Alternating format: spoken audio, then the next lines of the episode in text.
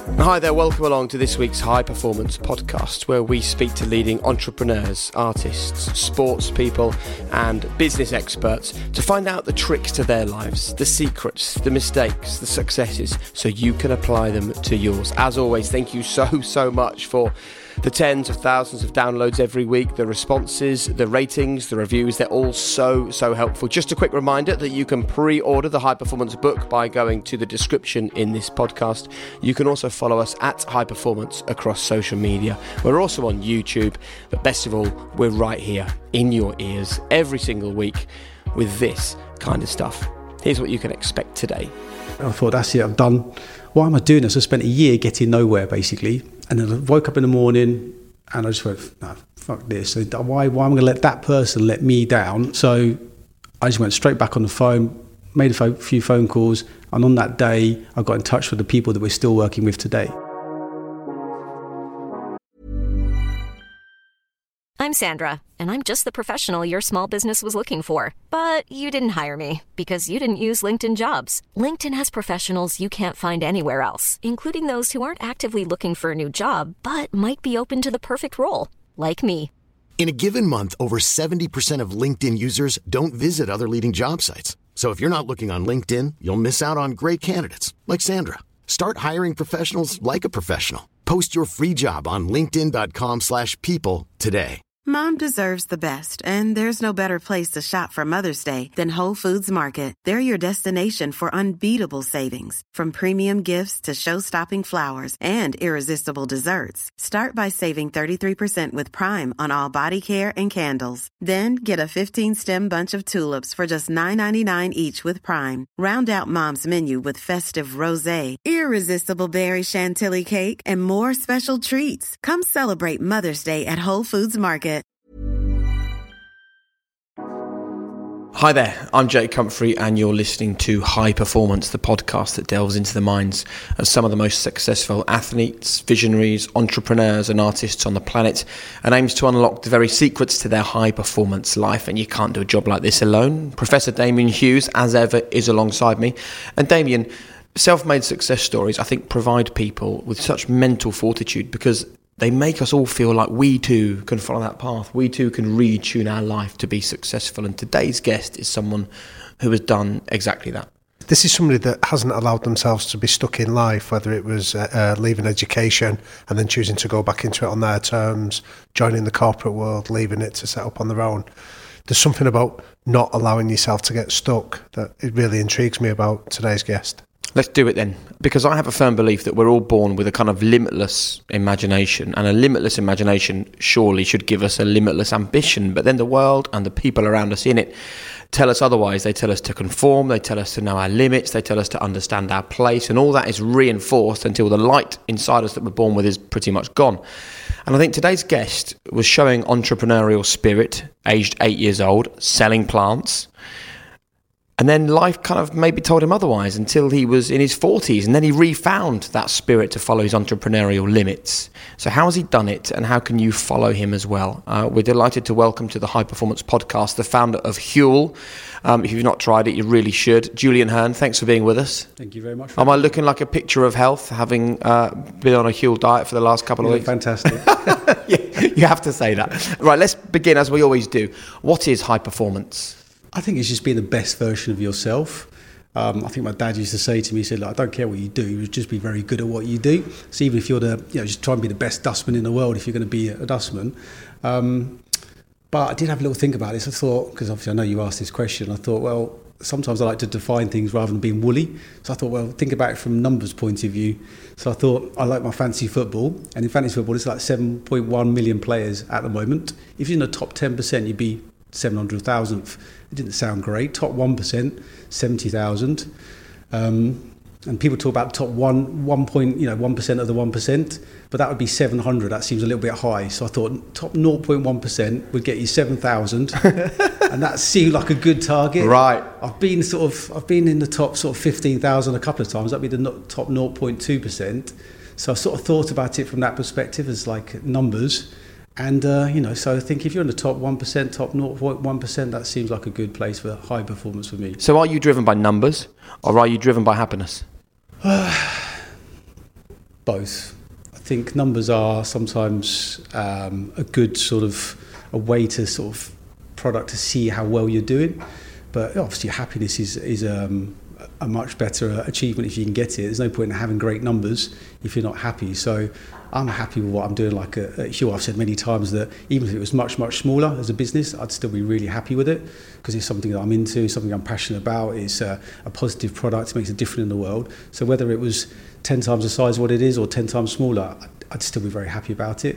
But numbers do, you know, I'm competitive. I do, I do want to do well. So I think numbers are important too. For, for those that don't know, and there aren't many of them because Huel is hugely successful, you've sold millions of units around the world since you set it up just, just a few years ago. I think I'm right in saying it's now the number one complete nutritional meal drink on the planet, right? Yes. I'm really interested in where it came from for you though, because you know you speak about um, on the previous interview being an eight-year-old and selling plants at the end of the driveway was kind of the previous entrepreneurial spirit that you showed, and then that disappeared Yep.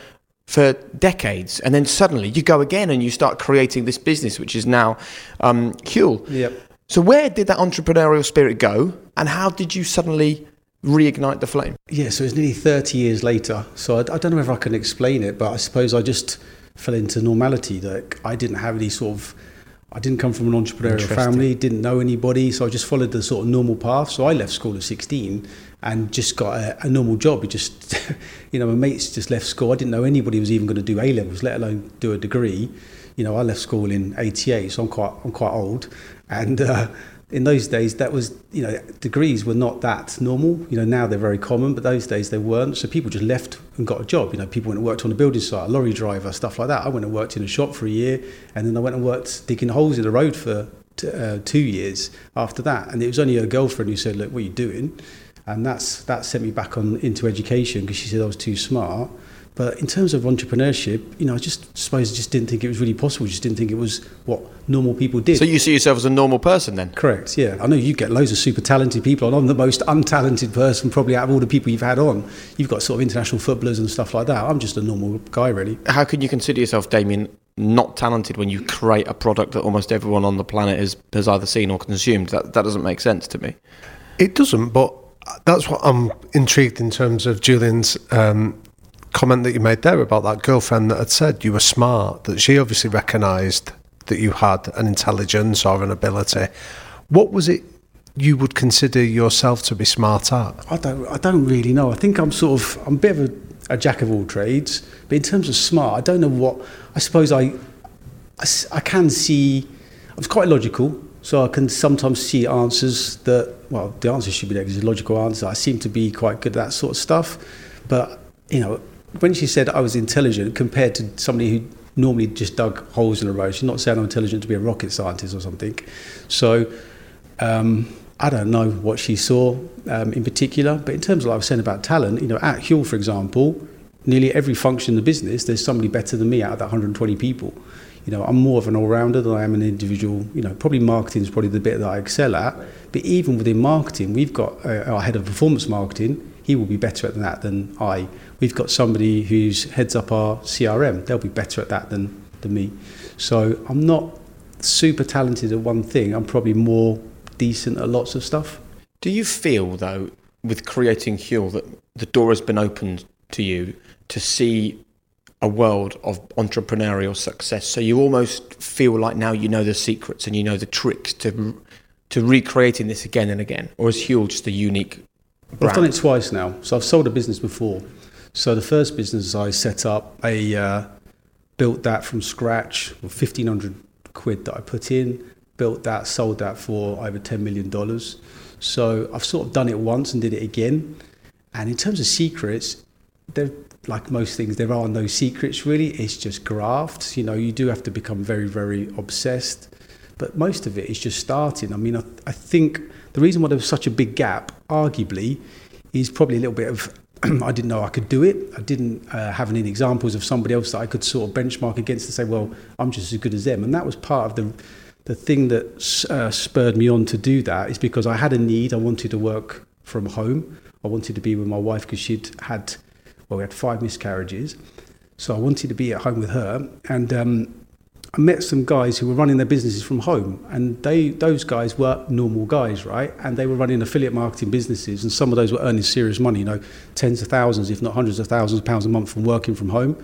And I met them, and I thought they aren't any smarter than me. They're the same. They're normal, you know, normal guys, and that was part of the the thing that gave me the uh, confidence, the belief that I could do what they did, and so that's why I had a crack at it and um, worked evenings and weekends until I had enough confidence that I could go and do what they did.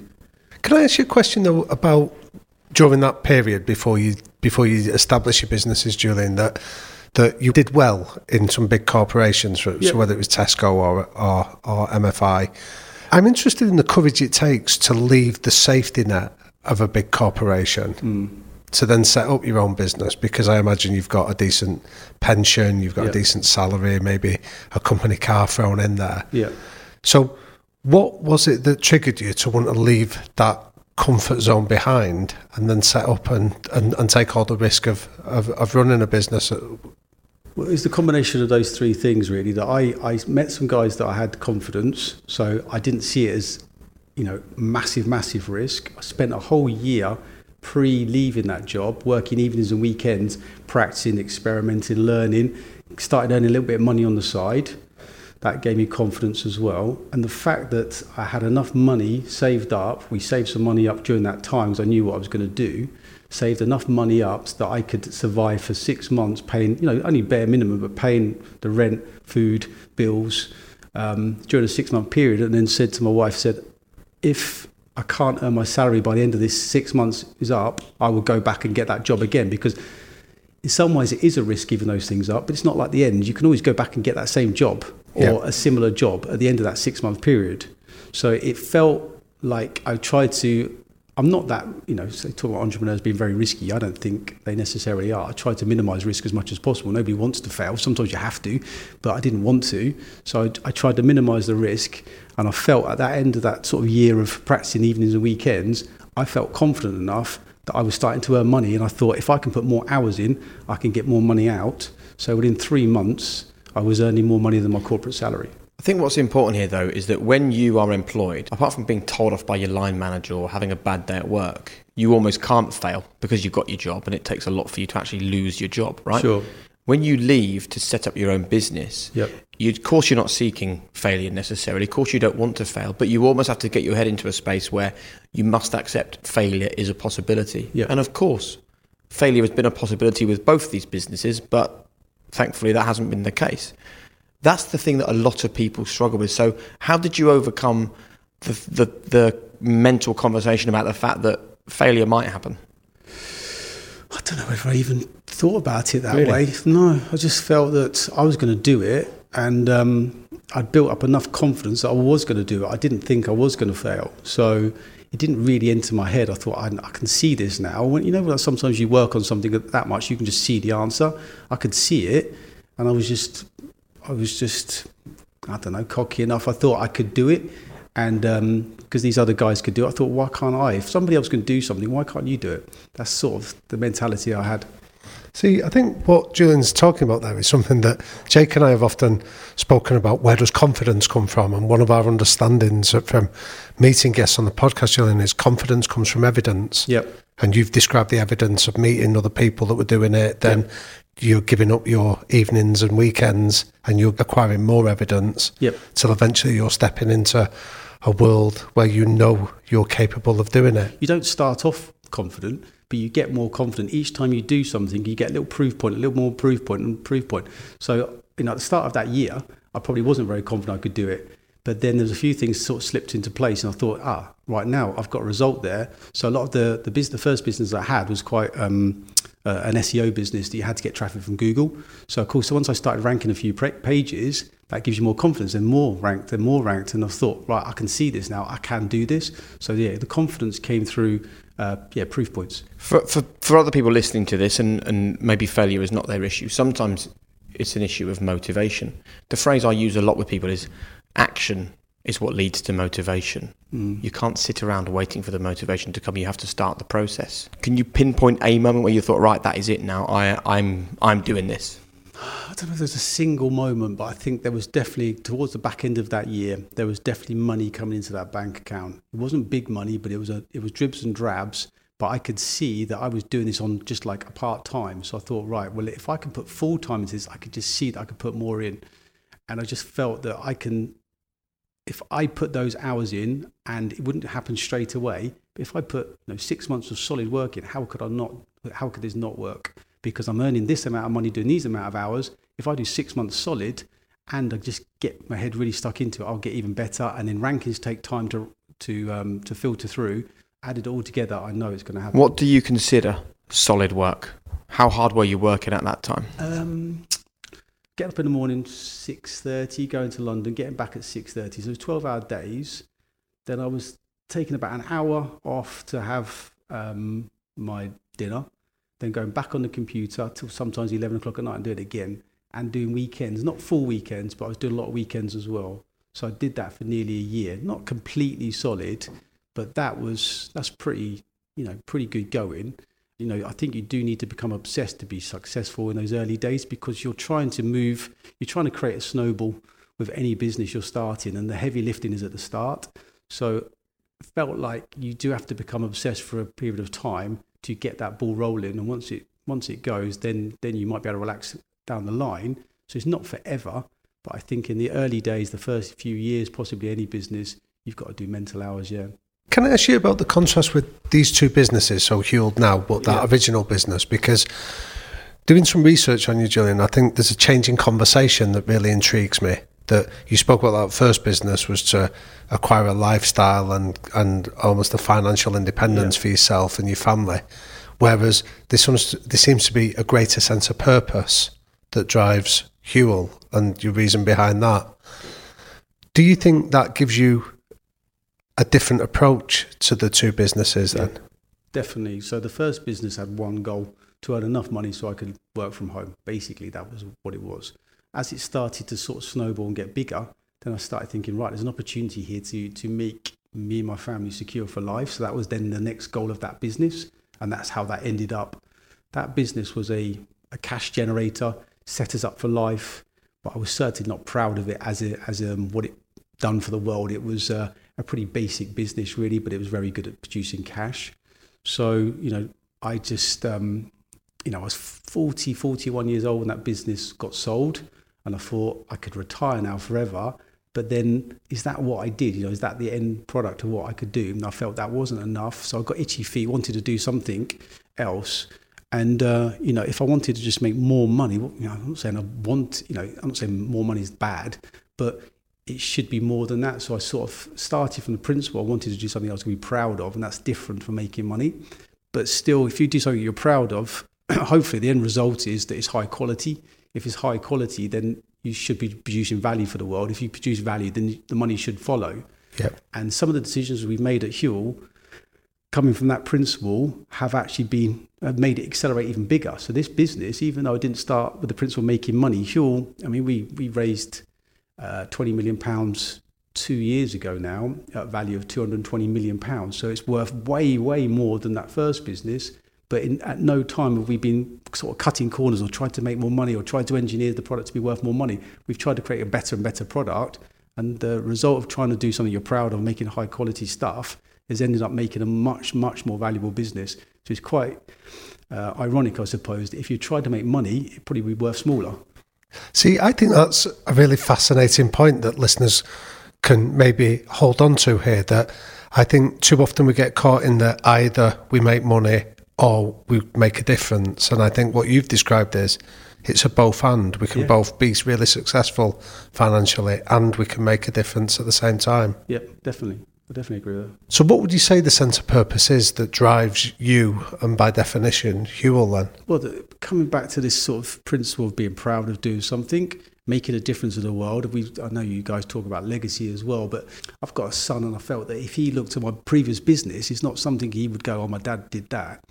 So I think there's something there in terms of doing something that does good for the world, is um, um, hopefully a cool product that people look at and they, they sort of, you know, you know, we, we've created an amazing community as well. All that sort of stuff is just, it's sort of, it's much more rewarding than just straight cash because I didn't need the, the, the cash. That was not the purpose.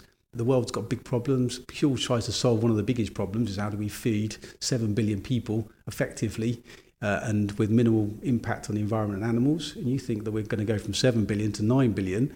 So you know, uh, we hopefully will make a bit of a dent in that. But it's it's such so much more rewarding than just making straight cash. But of course, it's easy for me to say because I already made that cash. I know sometimes you know it's a, that first business is arguably a stepping stone into making something that makes bigger difference. How quickly did you realise that Huel was resonating with people? Um, basically day one or even pre day one. So a couple of little signals that I got pre-launch was um, friends and family. And uh, my first business, my friends, you know, they knew that it was making really good money, but they weren't interested in it at all. And I remember I, uh, I wore a hoodie um, down the pub once, and I hadn't I hadn't really told them about it, and they said, "What's that?" They was interested, and now I go down the pub quite often. They're all wearing the same like your hoodies, right? And so it's something that you can just see. They there's something about the name and the logo and just uh, the ethos and all that added together that people do find engaging. Who came up with the name? Because I think it's human. I mean, it stands for human fuel. Right? Correct. That was me. Yeah, I did do that. So I'm, I'm proud. Well of done. There you, you started the conversation telling us you're not good at anything, and you've come up with Huel. I mean, I, I love the name in itself. That's enough of a legacy right there. Shall we end the end the interview? There's your legacy. That sounds really good. Yeah. So it's um, yeah, that was one of the little early signals. Yeah. And then uh, I started talking about it. I can remember talking about it on a, a Facebook group just asking some questions. It was called London Startups, asking some questions on that. And a couple of people seemed to be interested. They're asking me questions about it. And so I wasn't trying to sell, they were asking me questions. So I could see that. And actually, two of the guys went on to buy from the test site. I hadn't even sent live. So the, the early signals, you know, I've, I've done it. With, I've had three main businesses really. The first two, well, the first one, sorry, went straight away.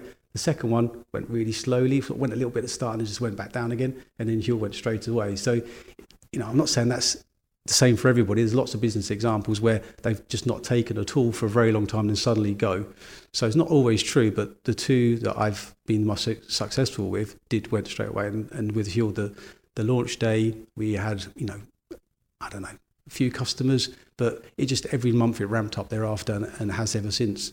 So I, I don't know what the value of Huel is today. It's probably above in the billions. No, not the billions, but I mean, I bet it's not far off though. Not far off a billion. Is- would it be? So difficult. It's Probably, it's big, possibly, yeah, right. It's big. So, and this is six years. Five years. So it's five years, and let's let's say it's approaching a billion pound valuation. People will look at that and think that is non-stop, unbelievable, incredible success. Uh, But I'm interested in the failures and the struggles along the way. Has it been a struggle-free journey for six years? every day is a struggle. Every single day, of course, you've got thousands of decisions. Um, somebody we were talking about this the other day, and I think I looked at some of my emails. Was you send hundreds of emails a day. The first ye- first couple of years, I ground myself down so much. I was doing all day, e- evenings and weekends, and um, I think there was a time when you know just you know you do just do crazy hours, and I've, I've you know I've given up nearly given up numerous times. It's, it's never easy. Pre-launch was almost harder than post-launch. Pre-launch, just getting the, the product off the ground, trying to find a manufacturer in the food industry is very hard. Trying to find a reliable one's even harder. Trying to find one who wants to make your product is even harder still. So I ne- nearly gave up numerous times. Um, and in post-launch, there was hard times as well because it's um, we do a lot of our business on social media. Social media is quite harsh. you get quite a lot of criticism, and we got we get more than most probably. Why do you think that is? I just think people are so vicious online, and I think that uh, Huel is a novel product. It's different from the norm, and sometimes people um, fight against new stuff. And uh, you know, they say it's a fad. They say it's bad. They, you know, they don't understand it. It's it's um, you know, but you get you know. I wonder if that bothers you though, because the alternative is that Huel was a failure. Nobody ever knew about it. Therefore, no one sent you negative messages about it. It's kind of a byproduct of being successful. Correct. Yeah, no, I get that. But when, when you're going through harder times when it's tough and then somebody's been on your case, then uh, it sometimes takes. But now I've got used to it. So I think in the early days, I was doing a lot of the customer service um, responses and I was also doing on social media all the comments when we pay for advertising. I hate not to answer people. So our team are now excellent. They're really sort of witty. So we try to answer everybody in a very witty manner. But when people on your case and you're doing it and it's your baby, it's quite hard to take the criticism. So I used to debate backwards and forwards sometimes with some people. I remember one thread was about 40 or 50 messages backwards and forwards with this one guy trying to persuade him. And now I just do one. If I'm going to do it, just re- resp- respond once, just say what you got to say, move on, because you just can't change people's minds sometimes. So, given that you're creating something new and you're shifting the conversation, one of the things that often intrigues me is that there's a German philosopher from the 18th century, Schopenhauer, that talks about the three stages that all new things have to go through. Right. The first stage is people take the piss out of it. Yep. I don't think he used that term, but the second stage is the uh, the opposition stage where people reject it and tell you why it's a waste of time, and then the third stage is everyone embraces it and eventually goes, "Of course, why weren't we doing this years ago?" Yep. Where's Huel? probably middle. I suppose the you still I mean, you've got different life stages for different people because obviously you know the sort of crossing the chasm type of concept. Yeah. you've got early adopters and, and laggards and all this sort of stuff. I think it does vary from different people. I mean, we've got some guys that have you know people that you know love the product and super engaged in it and super believe in it. You've still got some people who don't quite get it. We've just launched our latest product, which is more likely to cross the chasm because it's seen as a more normal product. It's made with whole food, so it's made with whole rice and quinoa and um, bell peppers and stuff like this, so people can see it more like real food. So I think we're sort of somewhere in that middle ground. We're certainly not mass market, really. You know, in this country, we're probably one percent penetration at best. You know, we are sort of global. We've sold 100, I don't know, maybe 130 million meals now. Um, we did 72 million revenue last year, but we're not mass market. You know, we're in Sainsbury's now and some other retailers. So we're sort of getting there, but I don't think we're quite there yet as being, you know, the one that's uh, everybody goes, oh, yeah, of course, that's obvious. Sure. So going back to those days when even before the product was created and you had struggles, and then the early days where you said numerous times you you felt like giving up. Yeah. Where are you now at? What's your personal relationship like with Huel now? Are you as dedicated and as involved as you've always been? Uh, yeah, I, I, I've, I've sort of tried to. Are you obsessive Yeah, for sure. I think the the first to an unhealthy degree? Uh, the first three years were pretty tough. Yeah. And um, I I got to a stage where I couldn't. I struggled to do much more. I think you burn yourself out. So um, I got I got diagnosed with chronic fatigue. Uh, I gave up the CEO role to uh, guy called James McMaster, who's done a fantastic job, and uh, split up with my wife at the same sort of time. So there was there was times when it was really intense, and now I'm down to four days a week, and it's much easier. But still, I'm in every I'm probably in every day apart from that fourth day. You know, you still do evenings and weekends a little bit. So it's very So it's very- basically, you're not four days a week. So it's, it's, it's very um, it's very uh, you know when there's stuff to do you just want to do it Yeah. and you could just see opportunities left right and centre so it's very difficult just to you know I, of course I do chill out and I do sort of spend time fam- family and friends but um, yeah I'm still heavily heavily involved sure. I, I don't I don't want to pry heavily into your personal life, but what I find interesting is you've managed to create a successful startup twice over, but at the same time your marriage has fallen away, and I think often the thing that can save a marriage, if it is savable, yeah. is the same stuff that can make a startup successful, which is to take the difficult times on, to push through the problems, to fully engage in it, to be totally present, to give it your everything. maybe relationships are, for me are a lot more complicated a lot more illogical sometimes aren't they they're more emotional based I suppose It's not uncommon, though, is it, for people in your position to have the issue in their personal life because everything is hoovered up by the business? I don't think. Yeah, I suppose you can. It wasn't. I- I think it wasn't. It wasn't just simple. T- I was spending too much time on this and not enough time on that. I don't think it's as simple as that. If that Yeah. was, I would have fixed it. But it wasn't that. Of course, I am. A, I can get obsessive, and I do get stuck into things. And uh, probably didn't give enough attention to my wife, but it was probably a bit more complicated than that. Sure. Have you ever had moments, Julian, where, given the success of your first business and the financial security you said it brought you, have you ever had moments where where you have stopped to think, why have I done this again? Like, why did I need to Yeah, throw myself into this times, yeah. battle? Yeah. So, how do you reconcile that then? What answers do you conclude with? Uh, okay, one of, one of my last real jobs was a company called Dialaphone. The, the two founders there had made some significant money. And I did say to them one day, why are you still here? Why are you coming to work? He goes, well, I went and sat, sat on the beach for six months, got bored. So I think there is, you know, of course you do, when you're going through hard times, of course you sort of look at it and think, what the hell am I doing this for? I didn't need to do this. Why the hell did I take this back on? But the alternative is you go and sit on the beach or you sit at home doing nothing. So you've got to do something. And I think the intention when I started Huel was to do something I was going to be proud of. It was going to be more, intention was actually to be a lifestyle business to keep you busy for three days a week. Right. Um, so I got that work work life balance because you know people typically when they talk work life balance they're saying you're working too much so you need to balance it out with more rest time. But of course when when I sold my first business I took a year 18 months off. But you can have too much um, relaxation time and not enough work time. I think there's a it's good to. It's often said, isn't it? The two most dangerous years in a man's life is, or a male's life, is the year you're born and the year you retire. Because you've got no focus, you've got nothing to work on. Yeah, yeah, I understand that. Yeah, my dad's my dad's only you know he's 85 now, but he only stopped working I don't know a few years ago because he had to. He had a stroke, but he still had a shed down the end of the garden when he went down and did three days a week, and that sort of made, made sense to I'm Sandra, and I'm just the professional your small business was looking for. But you didn't hire me because you didn't use LinkedIn jobs. LinkedIn has professionals you can't find anywhere else, including those who aren't actively looking for a new job but might be open to the perfect role, like me. In a given month, over 70% of LinkedIn users don't visit other leading job sites. So if you're not looking on LinkedIn, you'll miss out on great candidates like Sandra. Start hiring professionals like a professional. Post your free job on linkedin.com/people today.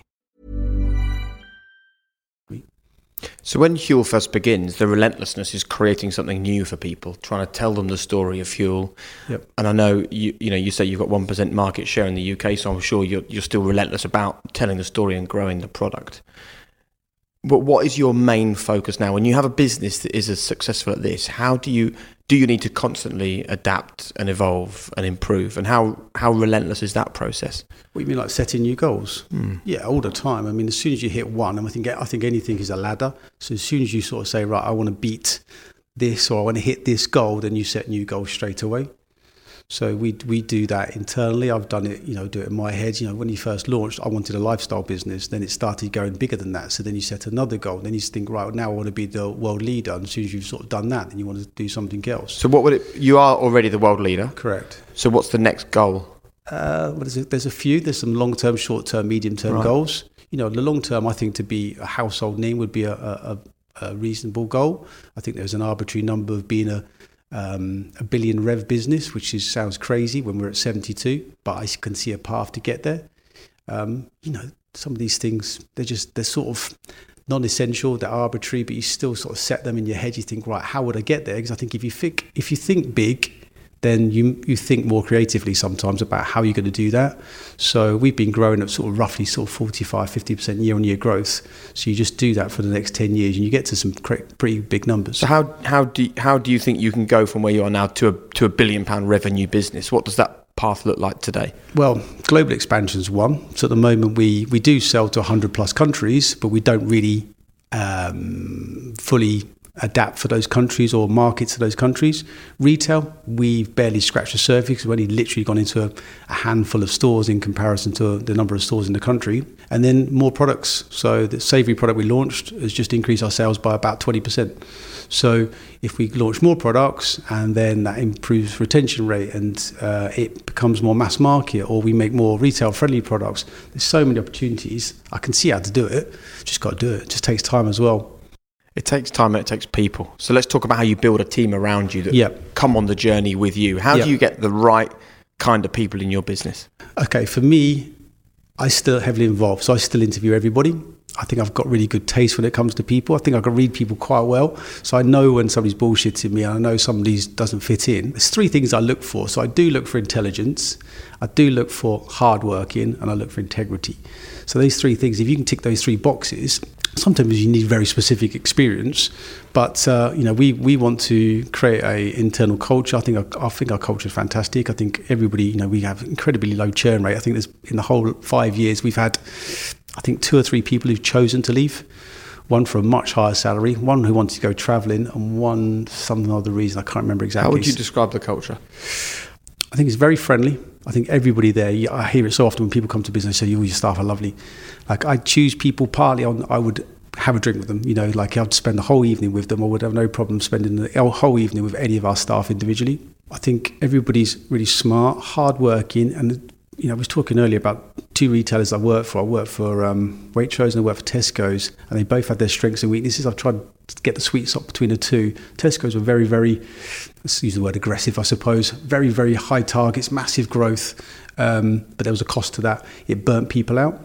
Um, and there was sometimes a really bad feeling in the house. There would be sort of stand up arguments, people crying, and I didn't want to work in an environment like that. And uh, the alternative was at, um, I don't know if I should be saying these names, but fine.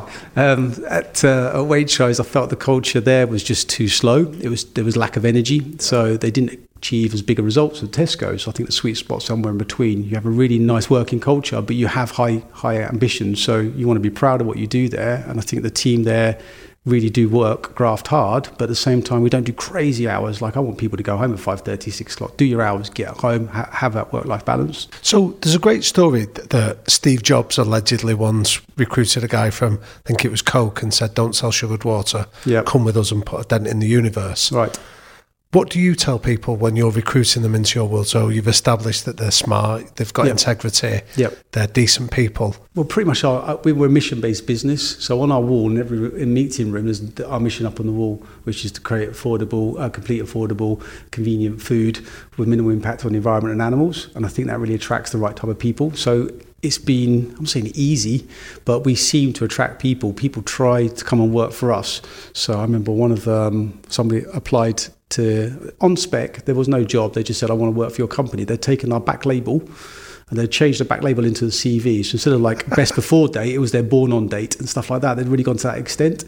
And when you sort of get people doing that sort of stuff, you know you've created something special because they want to work and they tried that hard to come work for you. That sort of person you know is going to be a fantastic employee. So we talk about the fit in or fuck off type of high performing cultures very quickly discern who's not right for us.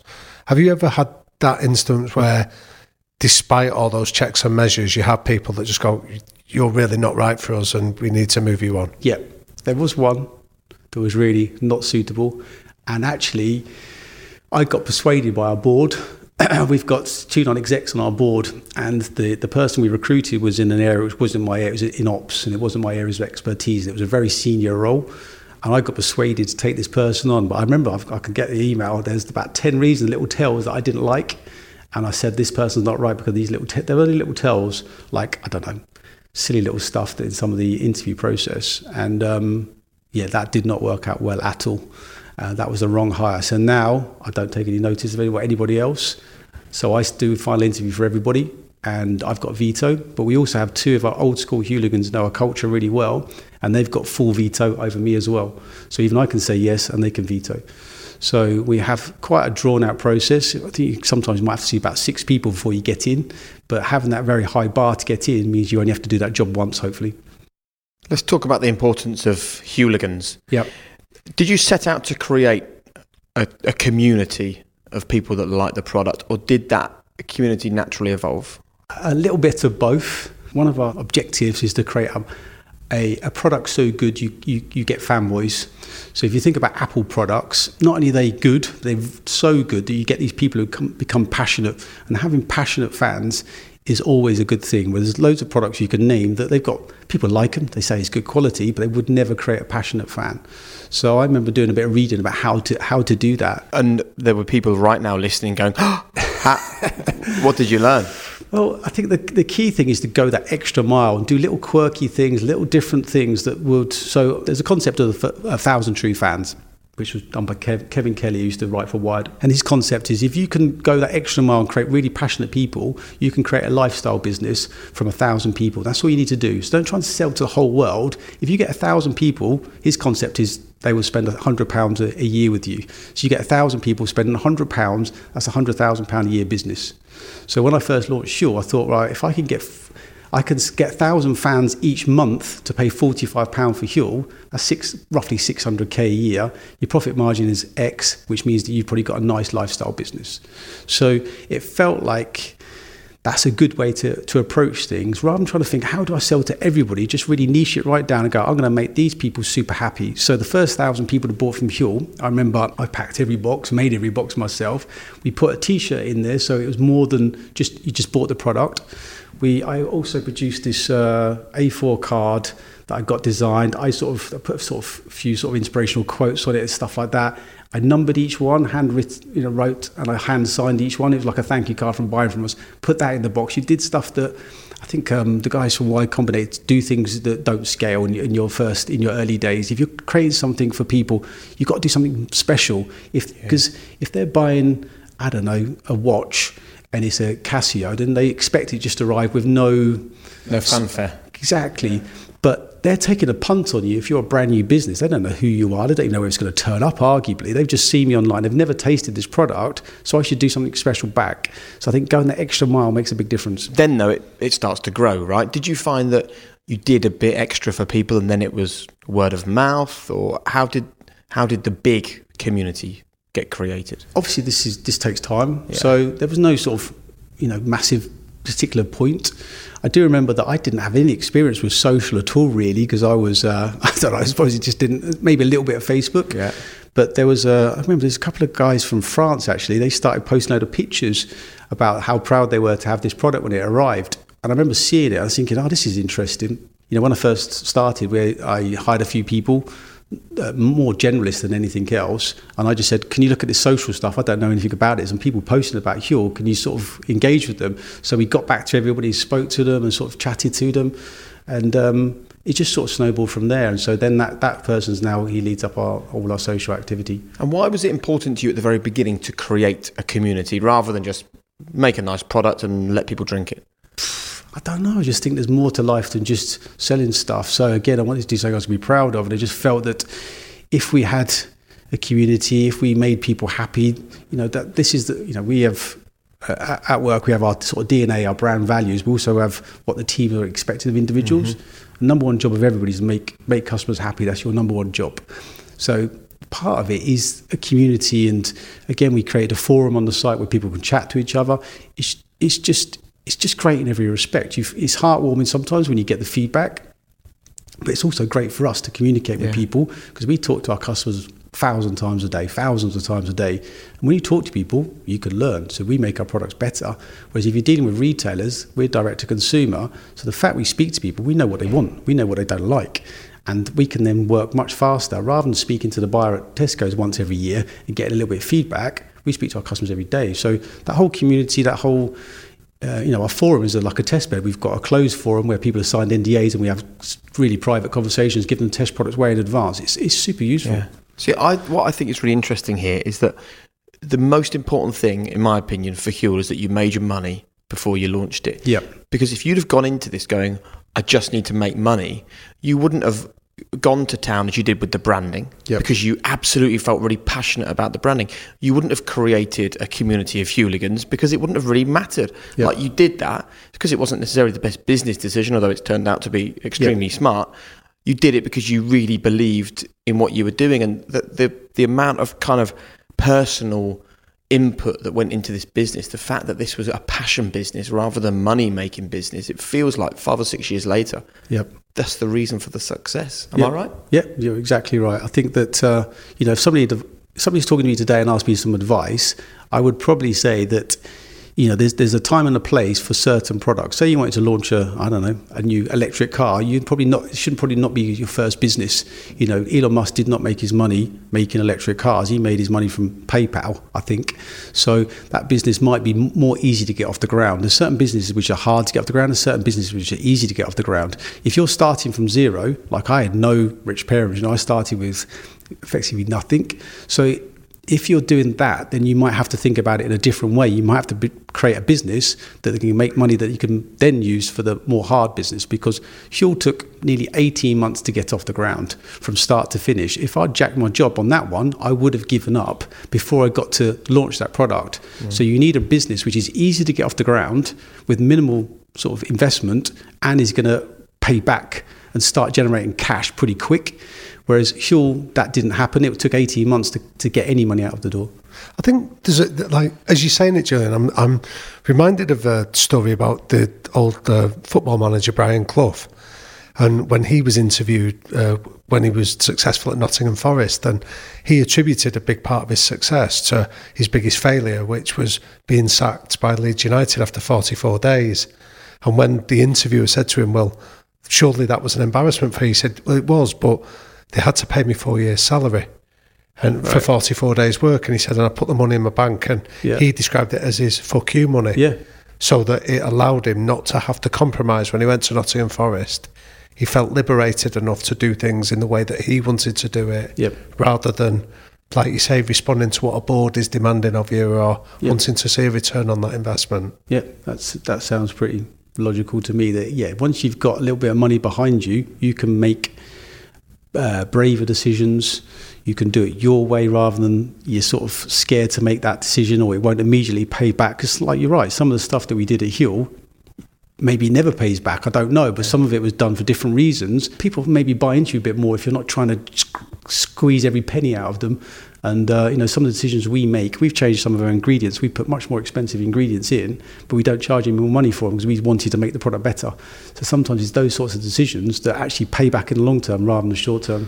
So, do you think there is something for a listener here that might be thinking, well, I really want to follow this path, but I don't have that financial security at this moment in time? Would you say it's something about thinking long term then rather than short term? So, we've interviewed other entrepreneurs that say, don't do it for a three year investment, do it for a 20 year investment. Mm. Is, is that a mindset that you'd encourage? No, I don't think so. Because I mean, it depends on where you are, right? Yeah. So you know, for me at the time, I had a, I had to get a business that paid back in six months. That was my challenge, wasn't it?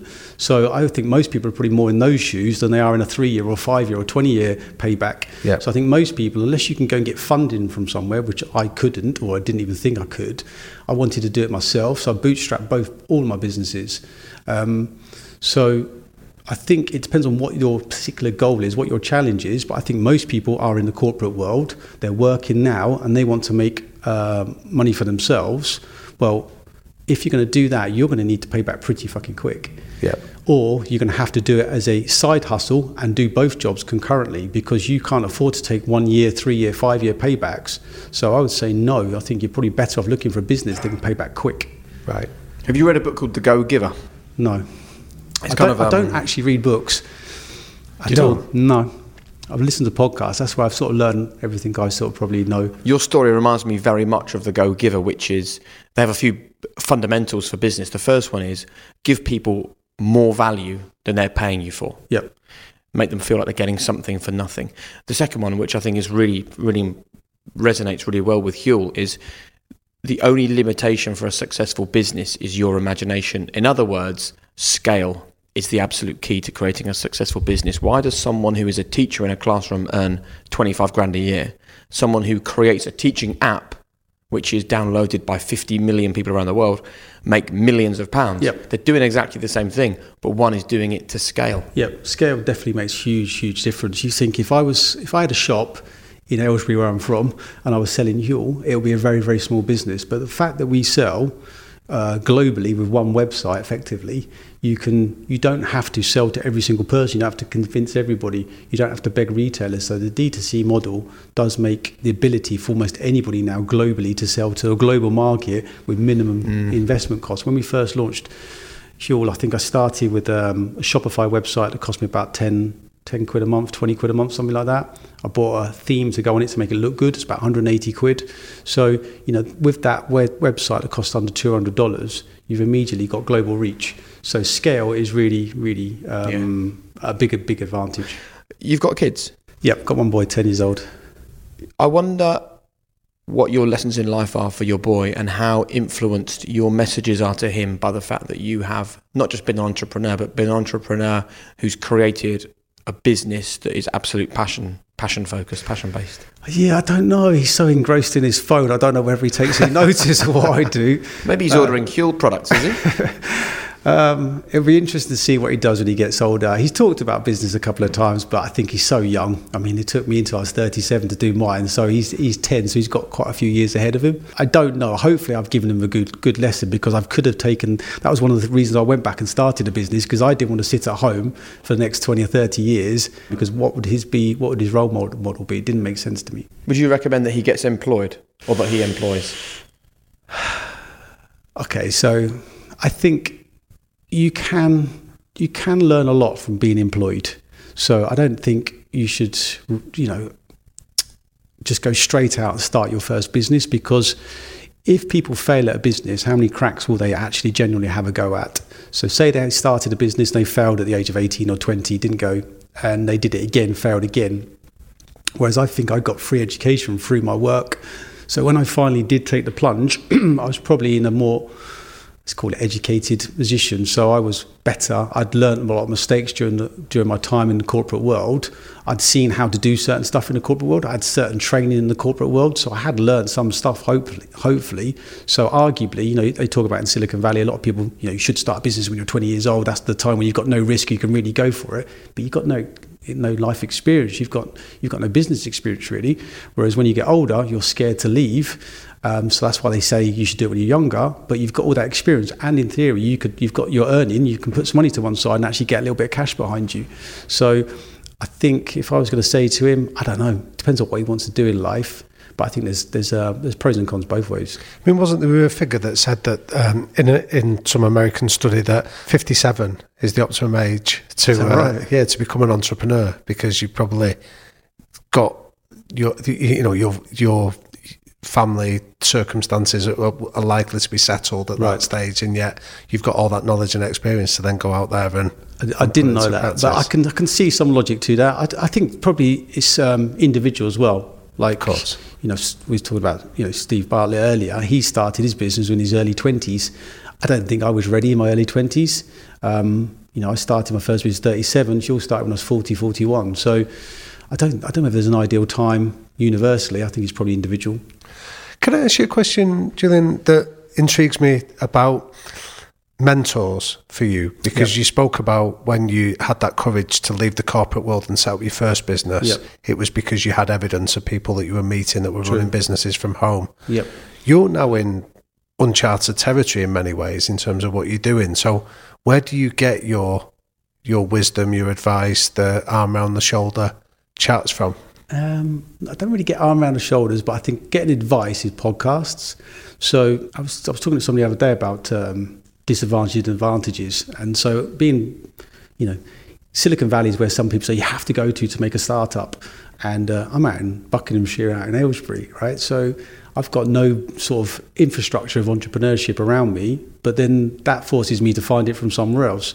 And if you go on podcast, you can listen to every all the greatest entrepreneurs in the world would have done a podcast at one time or another. You can search them out, listen to them, and listen to the best people in in the world rather than your immediate um, friends or family.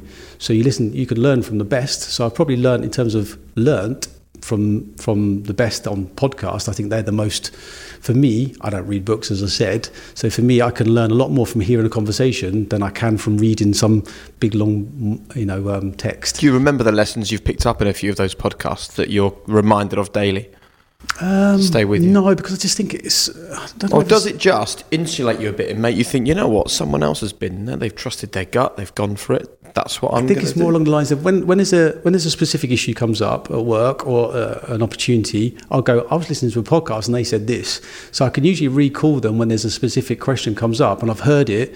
But in terms of regurgitating loads of them now, I don't know where I can do that. But definitely sort of, you know, you soak them in. And in each podcast, I hope there's two gems in there, three gems in there, maybe one gem in there, something like that. You don't, it's not the whole lot you go and follow, just like little pieces that you can put into a big jigsaw puzzle. So if there was one gem that you would want to sow in this podcast for a listener, what would that be? I think the number one thing that I think is is the, the, the sounds a bit obvious, but you've got to start. I think you've got to start somewhere. Start and learn. Because I think too many people they might spend years reading, researching stuff like that. I when I started, it was easier than what I thought it was. It's clearly harder in other ways, but working's hard too. So when I was digging holes in the road, that's fucking hard too. But so doing the business is hard, but the, the rewards are so much greater than working for somebody else. So I think that too often people don't, they're either not brave enough, they're scared of failure, whatever the reasons is, or they don't have any confidence, they haven't got any self belief. But the, if you start, you will get more self belief. So, you know, there's like this uh, motivational thing about making your bed every day. Have you seen that speech? Oh, yeah. So it's sort of that sort of logic that if you just do one thing every day that you started it, then you realise you got a bit of feedback.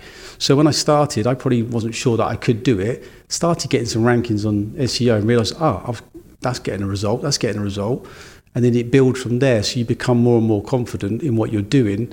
So the, the number one thing is just you got to start somewhere. Just start. It's going to be rubbish but you you get better and just get a little bit of feedback that you've got a little result do it again do it again get better better better better. And it might take a year might take two years but just do something. But don't don't just jack your job and start. Just try and do something in, in your spare time. If you're an entrepreneur or a wannabe entrepreneur and things are difficult and you're listening to this, what do you say to people that aren't sure whether to give up or not? Because what we don't want to do is convince people to stay in something that is toxic and is Yeah. never going to lead to anything. Yep. But at the same time, you don't want people to give up when quite often mm. just the other side, just Yep. around the corner, is the success you've been fighting for. That is a really difficult decision for people to make. Mm. That is super difficult. Yeah, you sometimes have to to make things work. You have to be resilient, and you have to keep going. You have to keep going, keep mm-hmm. going, keep going. There's other times where you're banging your head against the brick wall too many times, and you just you're just getting a headache. You're not going to go anywhere. So how do you get that right? I suppose I've had a couple of instances of this myself. So pre-launch, trying to get Huel off the ground, I was struggling to find a manufacturer. I spoke to loads and I um, nearly gave up. I eventually found somebody, a multinational brand, that said they were going to do this. Um, and I thought, eh, done. Right, we're on. Then they sort of strung me along for a few months and I started getting a bit frustrated. When are we going to get this product? And They said, oh, yeah, it'll be next month. Da, da, da. After four months, so this was probably mm, 12 months into the whole project, they sent me an email said no we're not doing it and that one was like uh, that was nearly the final straw I said right this is I've spent a How close year on did this you come to giving up at that point? it was the, well I, I had given up that day I thought that's sod this I'm Really? not doing it yeah I thought that's it I'm done why am I doing this I spent a year getting nowhere basically and then I woke up in the morning and I just went no fuck this So why, why am I going to let that person let me down so I just went straight back on the phone, made a few phone calls, and on that day, I got in touch with the people that we're still working with today. So it, it, that is an instance where I didn't give up. Yeah. Whereas the business pre Huel, I did effectively give up and move on to Huel. The difference there was that that business, I'd spent probably, I'd burnt £80,000 on that business. I'd spent a good mm, maybe a year on that as well, and uh, got some initial traction. And I was getting excited. The first day went live, and I started seeing loads of sales coming, and then it dropped away really quick. And um, and there was feedback that sort of put me off the business because I started speaking to people and said, "Why why are you not you know why is this not going? You know what what's wrong?" And they said it's too complicated for me, and that's what Huel span out of is because part of that business was giving people sort of meal plans of uh, you know the right things to eat at the right time of day, blah blah blah. And uh, the feedback was, I'm a working guy. I can't stop at 11 o'clock and cook an egg and some broccoli, and I can't stop at one o'clock and spend 20 minutes, half an hour cooking some turkey and quinoa, etc. So it was out of that span Huel, and the thing was is that I couldn't get Huel out of my head. The concept was, why- can't you put all the essential nutrients into a single product? And the more I thought about it, and I started making it in my kitchen, I realised there was something there. I thought, well, now this is there's no water in it, and so therefore it's better for the environment. We can make a vegan version. It needs minimal packaging. It's got all the nutrients in a single product. It's t- completely optimized. It's, it's just it's, it's cost effective. It was just everything was ticked the box. I started thinking more and more about that, and then I dropped the other thing. So there's times when you have to keep going, and there's times when you have to give up. And I don't think anybody can give you a straight answer to when, but you sort of hopefully will feel it. Of I can't stop thinking about this, so I'm going to drop that one and move on to this one. But this, but other times where you think, no, there's something here. I'm not going to stop, and um, you have to just yeah suck it up. And you keep started this conversation by saying you don't think you're anything special, you're a normal guy. I said I'm not particularly talented. There you go. oh, right, you are special. I didn't say that either. okay, you're not particularly talented, yeah.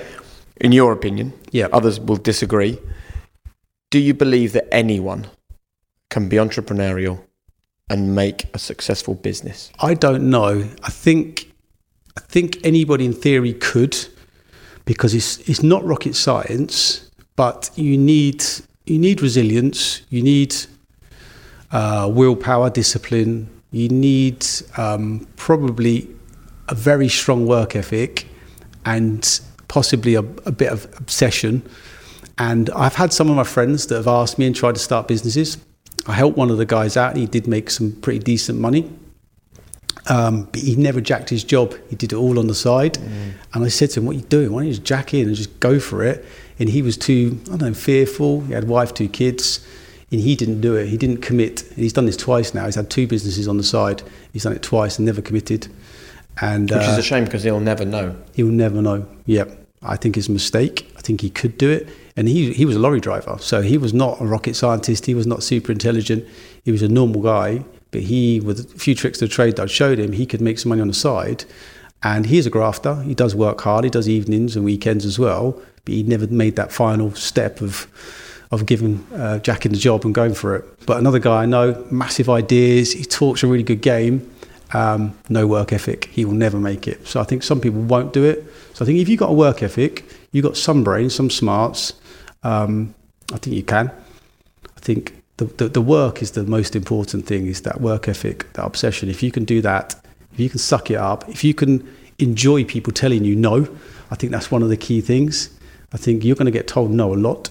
And when people tell me no, I actually like that. It's more motivation. So you've got a lot of resilience, which is also a key trait for an entrepreneur.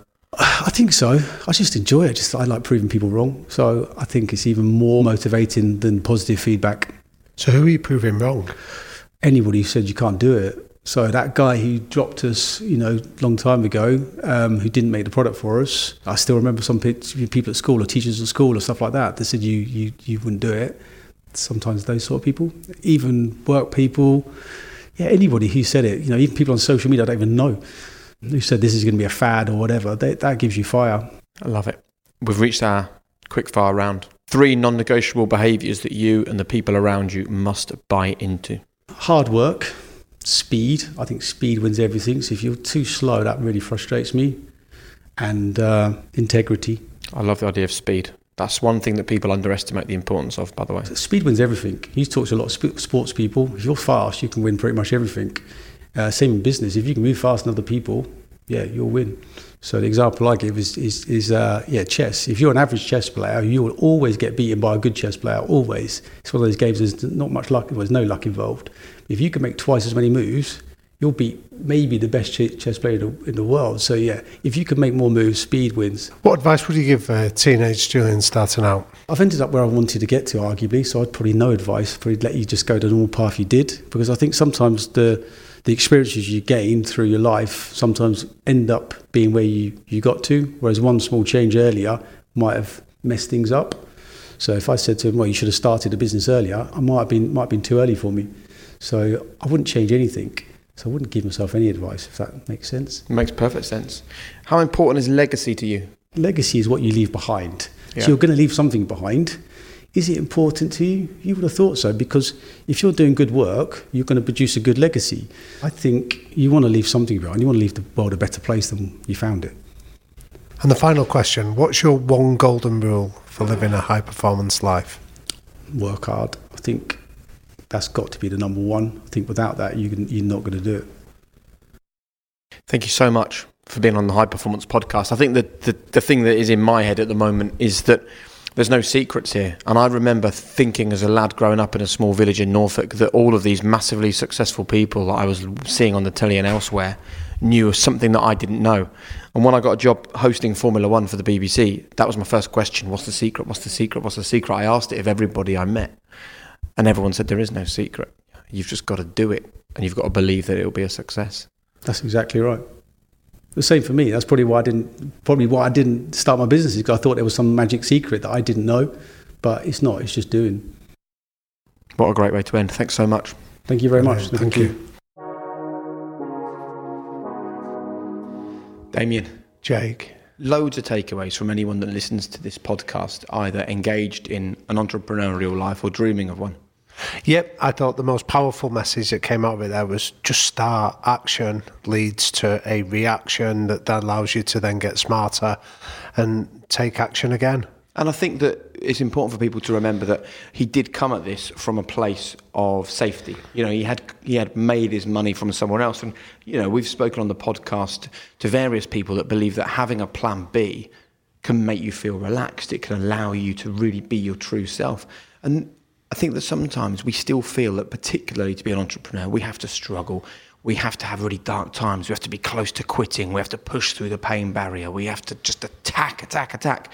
And actually, you can do all that. But if you do it from a place of having a plan B or of having a safety net, then I think it can be a much more, not just a more rewarding experience, but probably a more successful one.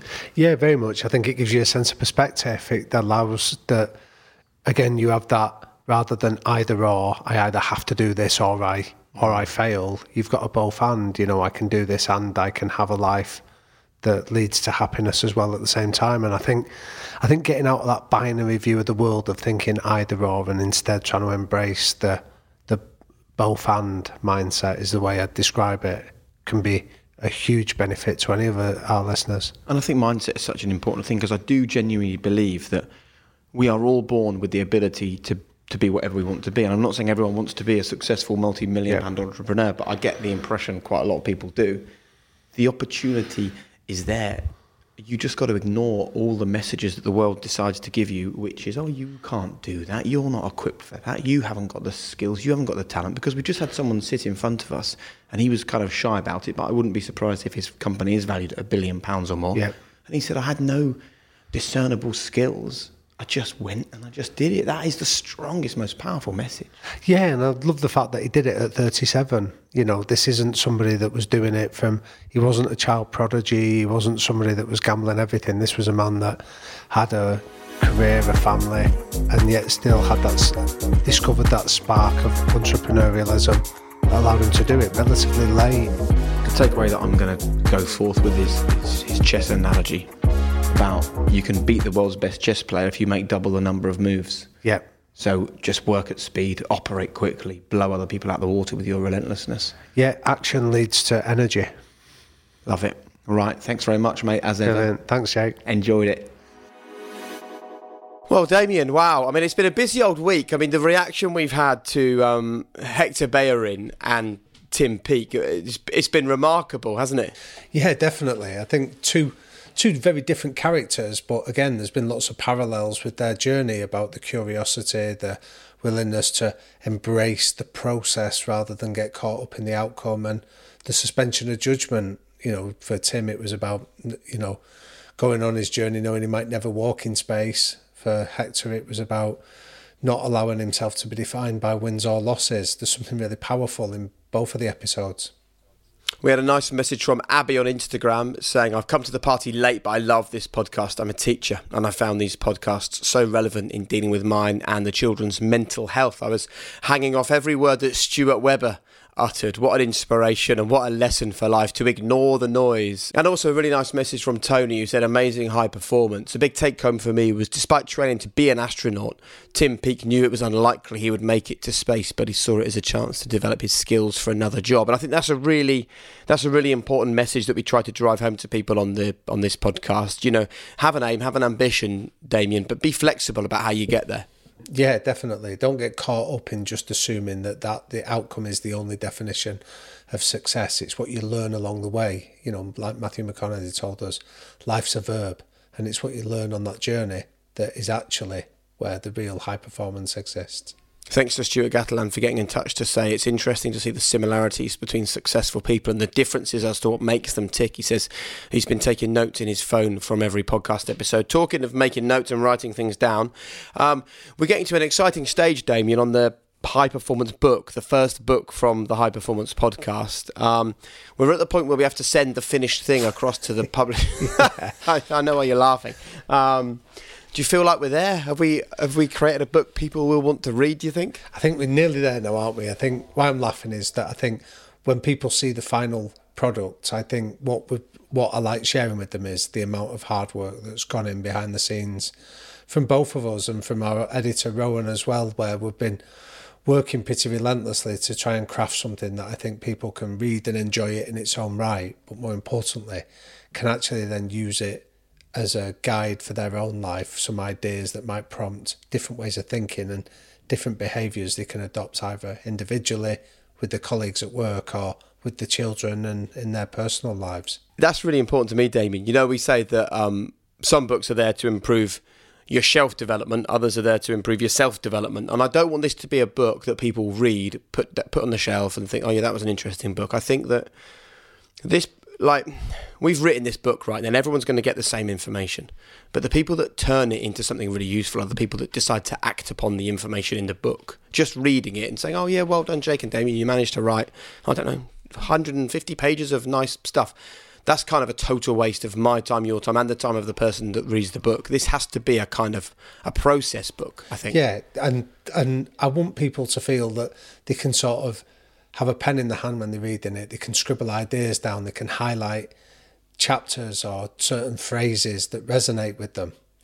I think that one of the things that I often reflect on is that what stops people writing a book themselves is that that is that they often worry about that first draft. There's a there's a great phrase called um, by a screenwriter called Nancy Bird that talks about the shitty first draft. The shitty first draft is where you almost get caught in um, in sort of thinking that you can't do it because that first draft isn't perfect.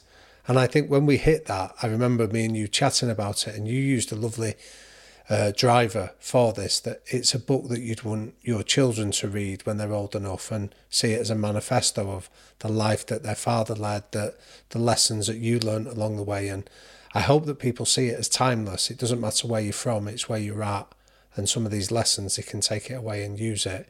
it it'd give me immense satisfaction, as I know it would do you if people take it in that way. Oh, absolutely. I love that. Thanks, Damian. I, I couldn't have put it better myself. And if you want to pre order the high performance book, you can pre order it right now. It's out on the 9th of December. But just go to the description in this podcast or go to our website, thehighperformancepodcast.com, and you can pre order it there.